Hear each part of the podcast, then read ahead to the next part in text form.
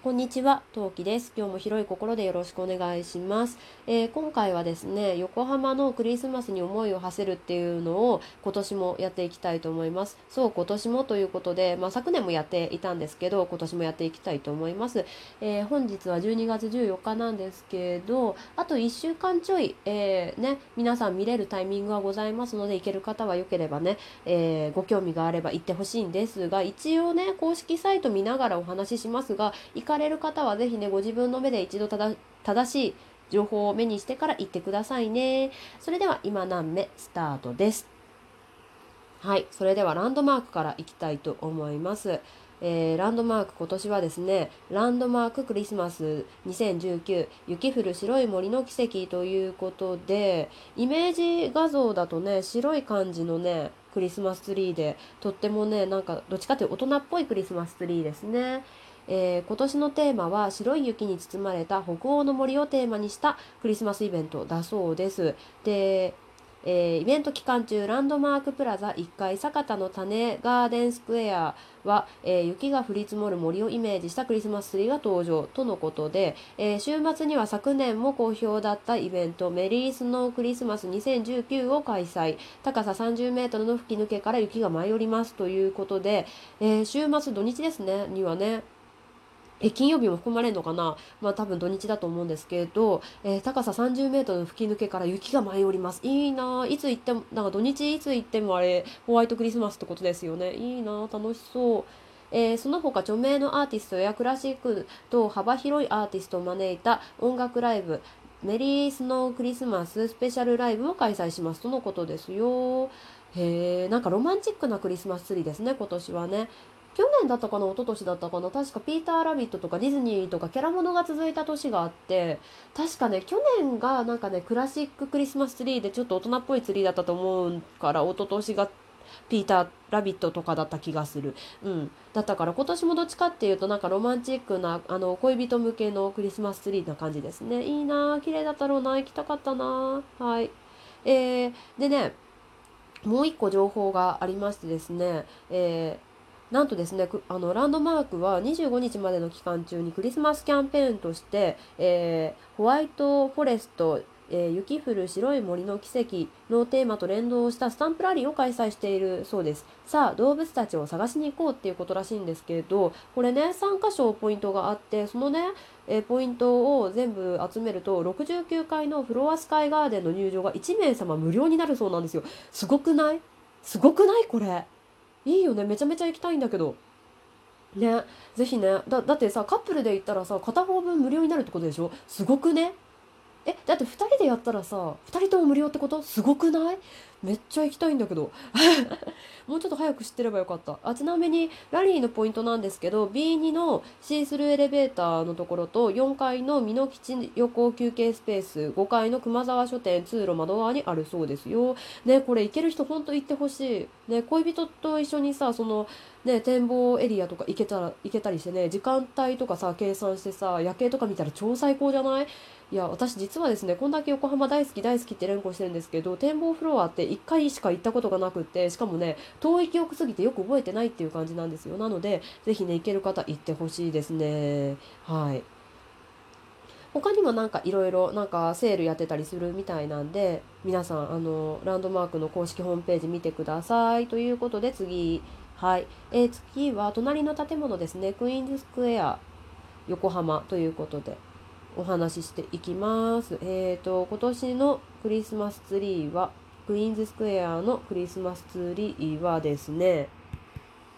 プレイホープツリー、希望を奏でるクリスマスツリーということで、えー、ランドマークとクイーンズスクエアっていうと実はクイーンズスクエアの方がクリスマスツリー大きいし飾りが豪華なんですよね。でね今年のツリーは本当はすごい見たかったの。なんでかっていうとすごい私の大好きなネオロマンスゲームの金色のコルダの感じのあふれるクリスマスツリーなんですね。あの音楽がテーマみたいであちょっと嘘ついてる。今年は新年号を迎え未来への期待感をテーマにしたダイナミックかつ華やかなプレイホープツリー希望を奏でるクリスマスツリーが登場。えー、奏でるってだけあってすごいね音楽楽器っぽいねクリスマスツリーなんですよ。なんか上の方にその弦楽器のその響かせるあ穴っていうのかなあるじゃないですか。例えばバイオリンとかの弦楽器のところにその内側がなんか空洞じゃないですか。それを響かせるための穴あるじゃないですか。あの穴のねところがねいっぱい飾ってあったり音符が飾ってあったり、えー、鍵盤があしらってあったりあとねパイプオルガンのそのパイプがいっあったり本当にねもうなんだろうもうコルダじゃんみたいな感じのクリスマスツリーでね本当これ見たかったんだよね。本当もう本当本当にこれ見たかったんだ私。うん。でかつですね、えーえー、クイーンズスクエアはですね、えー、ショータイムがまあ1日6回8分間あるんですよ。まあこれも見たかったね。うん。えー、ちなみにですね、11月15日から12月25日のショータイムは16時、15時、18時、19時、20時、21時とまあ1時間ずつ、えー、4時以降1時間ずつありますので、1時間に1回ずつね、ありますので、あのー、機会が恵まれた方ぜひ行ってほしい。写真撮って私に送って。すごい見たかったな。はい。で、えー、っと、今年はその他にも、みなとみらい東急スクエアとクイーンズスクエア横浜は畑本博さんとコラボされているそうです。まあ、この辺は私、畑本博さんのことをそんなに詳しくないので、ちょっとね、スルーしたいと思いますが、まあ、あとジルベスターコンサートがあったりいろいろするみたいなのですがとにかくこのツリー見た人ぜひとも私に写真ください。はい。それでは次のツリー行きましょうか。次はマークイズ。えー、マークイズって例年あんまりクリスマスツリーのイメージって実はなくってなんか装飾ってイメージが実はないんですよね。なんですけど、えー、今年はね高さ7メートル、ツリーの中で光に包まれる新体験ができるスターライトガーデンツリーが1階グランドガレリアに登場。ランタンの揺らぐ明かりがアクセントになったノスタルジックなツリー。正面のドームに近づくと内部のイルミネーションの色が変化し、様々なツリーの表情をお楽しみいただけます。グルメ、スタンプラリーやスペシャルトークショーなどイベントも実施。マークイズみなとみらいでご家族やご友人とともに、えー、クリスマスを満喫しようということでやってるらしいです。写真はね、特にね、上がってないけどマックイズも今年はいろいろやってるみたいですね。高さ7メートルそこそこ大きいですねツリーにしては。うん。ねでもツリーの中に入れるんですね。うわなんかすごい混みそうだけどなんかこれもねカップルとか夜とか行くといいんじゃないでしょうか。ねえー、っとマークイズっていうか横浜のこの周辺ってフードコートとか安いご飯屋さんがないんでなんだろうちょっとお金に余裕がないというかあれですね他のことに楽しむことにお金を使いたい方々はマークイズぜひ行ってみてねあの楽しんでみることを私は大変にお勧めしていきたいと思います。はいさて、横浜には赤レンガ。赤レンガといえばクリスマス。クリスマスといえば、えー、クリスマスマーケットぐらいの中の私のイメージがある横浜赤レンガの情報です。こちらも12月25日までのクリスマスのイベントですね。はい。え、ー、と、まあ、今年もクリスマスマーケットを開催しているそうです。うん。まあでもクリスマスツリー自体は今年もそうなんか特別になんかどこどことコラボということはなさそうかなって感じかなイメージはそれでもねあのツリー大きくてとても素敵なツリーが飾ってあります。のとあのね恋人の鐘がねできるのよこの時期だけ。うん。あのなので是非ともあの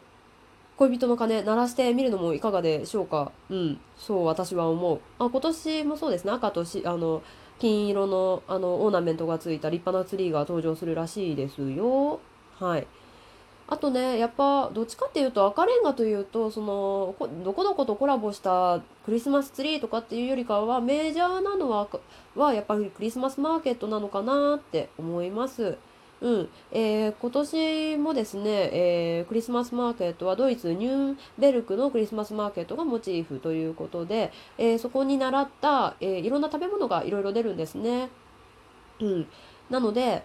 お酒が楽しい人はね、ぜひね、行くことをお勧めしたいと思います。グリューワインが出てたりね、ドイツの肉料理にあったりするお酒なんかもいっぱいあるので、うん。ただね、ちょっと高いんだよね。だから、大人のね人たちぜひお酒が得意な大人の人たちにはおすすめです。どっちかっていうとね若い人が人たちスポーツができる人たちにはね手前で行われてるスケートリンクの方をおすすめしたいなって思います。あのなんか夜にでもやっててくれるし結構いろんなライトで照らしてくれてあのねすごい幻想的な空間であのスケートできるのでといっても私やったことないんだけど楽しそういつも楽しそうなって横で見ながらねやるんで歩いてるんですけど、ぜひね、こちらを体験してほしいなって思います。はい。えー、次はですね、最後かな、えー、横浜の西洋館ですねのクリスマスですね、えー、なんと横浜西洋館での西洋館っていっぱいあるんですけどその山手での西洋館クリスマスイベントは今年で20回目だそうです。でねえー、っと7か所の場所で、えー、クリスマス7カ国のクリスマス文化を紹介しているそうです。ちょっと各国紹介していきたいと思います。えー、外交官の家ではアメリカ合衆国のクリスマス